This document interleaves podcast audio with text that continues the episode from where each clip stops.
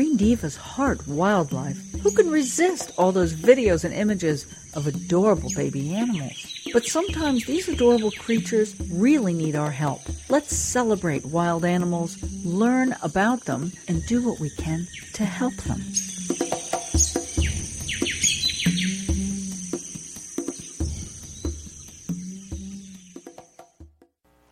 Well, Green Divas do heart wildlife.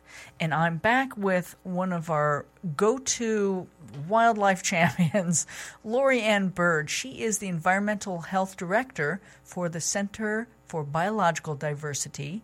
Um, and she's out there fighting the good fight and helping us learn and understand how we can help. Um, so today, I think we're talking a bit about the EPA's risk assessment for bee killing pesticides and what's wrong with that. Hey, Lori Ann, how are you? Great. How are you? I'm okay. So Good. I think we, um, yeah, like what's up with the EPA here? What's going on?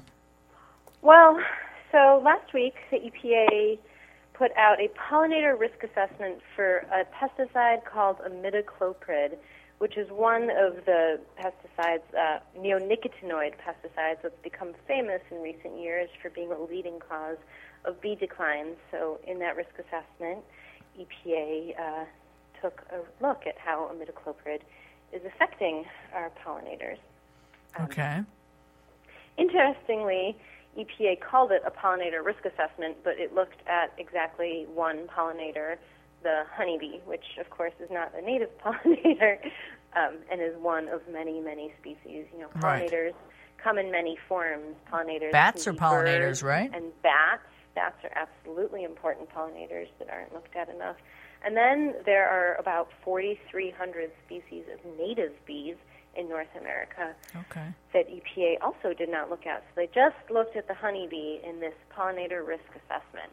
Oh. Um, this is really problematic because even in the world of bees, we know that honeybees are much less sensitive to these bee killing pesticides than our native bees. Um, in fact, one study showed that native bees com- completely stopped reproducing when exposed to a level of neonicotinoid that didn't even affect honeybees. So much uh, more sensitive. Okay. Um, but imidacloprid is a uniquely potent systemic neurotoxin um, that you know it can directly kill a bee, but it also has very insidious subacute effects. Um, for example, it will affect their homing instinct. They won't be able to find their way back to the hive. Ah. It will cause them to eat less, and so they're weak. Um, right it reduces their ability to successfully fight off predators. So all the things that you would imagine that right. um, a creature wouldn't be able to do well right. when it, it has poisoning from a neurotoxin. Oh no, um, are happening. So EPA took a look, and a lot of people were really excited because they said, "Look, EPA has acknowledged that the stuff is harming bees." But you know that acknowledgement was really to me, it was not very exciting because there are actually thousands of studies that say that this is hurting bees. So this isn't like you know, there's not a live controversy. Yeah. Right. As much as the pesticide industry would like people to think that we don't have a good understanding about what's affecting our bees, we know that these pesticides are really um, have, causing severe harm to our pollinators and making them more susceptible to many other threats that they face. Right. For example, they you know have less forage, and so if they're already eating less because um, because they've been exposed to a neurotoxin, and they're not finding their way home very well because right. their homing instinct is affected.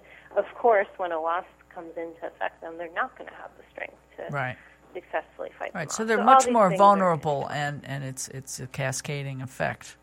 Absolutely. So, not only did EPA not consider any other species, um, and you know, in coming out with this revelation that this is affecting bees, they also um, relied very heavily on industry science, despite oh. the abundance of peer-reviewed independent science. And so they, you know, in talking about um, the different crops that affect bees that are treated with this pesticide, they used a very, very narrow analysis. Um, that was deeply flawed, very Oh. deeply flawed methodology, um, and so they weren't able to capture the full scope of the effects on our bees. All right, so this is important. This is why you do what you do because you understand.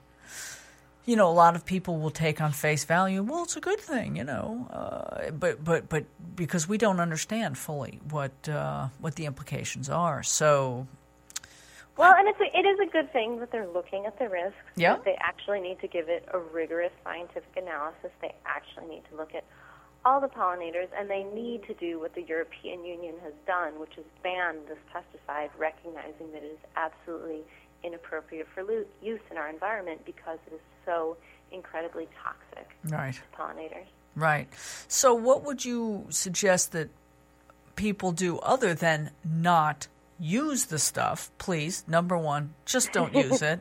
And and I know I know that there are um, many, you know, on your website and, and in ours, there are many alternatives to, to some of this nasty, gnarly stuff. But what else can people do to help educate themselves and maybe take some action? One really important thing that folks can do is when you go to the nursery to buy plants, make sure that those nursery plants have not been treated with neonicotinoids. Oh, yeah. Um, we've been we've had a, a very large and successful campaign with our coalition partners targeting Lowe's, Home Depot, and a number Yes. of other large retailers. Um, so we're we're working hard at it, um, and phase outs are happening. Um, but you know, it's still very much worth asking when you go to buy a nursery plant because the last thing you want to do is be buying plants that specifically attract pollinators for you know and then Right. end up killing them. So that's a really important step you can take. We'll also be sending out an action alert towards the end of the comment period, which is in about 45 days. So maybe in uh, five weeks from now, we'll be sending out an action alert asking people to ask EPA to give this stuff a much more rigorous analysis. Oh, and, good. Um, take it off the market. So if you haven't signed up yet, you can go to biologicaldiversity.org.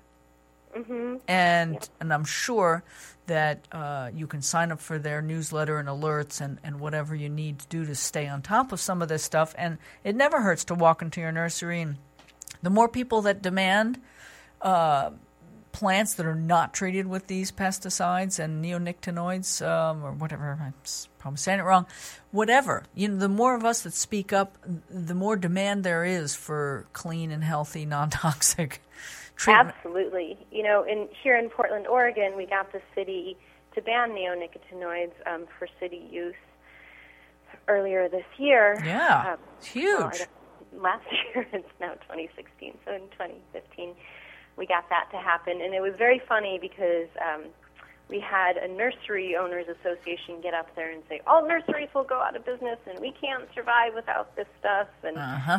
um, but this person, you know, sort of just this mouthpiece. And the very next person to testify said, I am a nursery owner. I recognize pollinators are absolutely essential to the living world, and I would never in a million years use these pesticides Thank in you. my nursery. So let's, Right. let's get together and support those kinds of nursery owners. Yeah, and everybody clapped and cheered. It was a wonderful moment. I love it.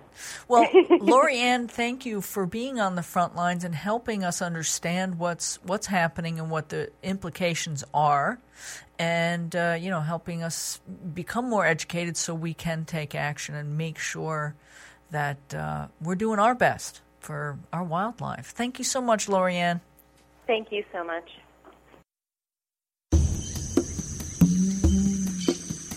Thanks for listening to this episode of Green Divas Heart Wildlife. Please visit thegreendivas.com, that's T H E, greendivas.com, to learn more about wildlife, nature, and a whole lot more.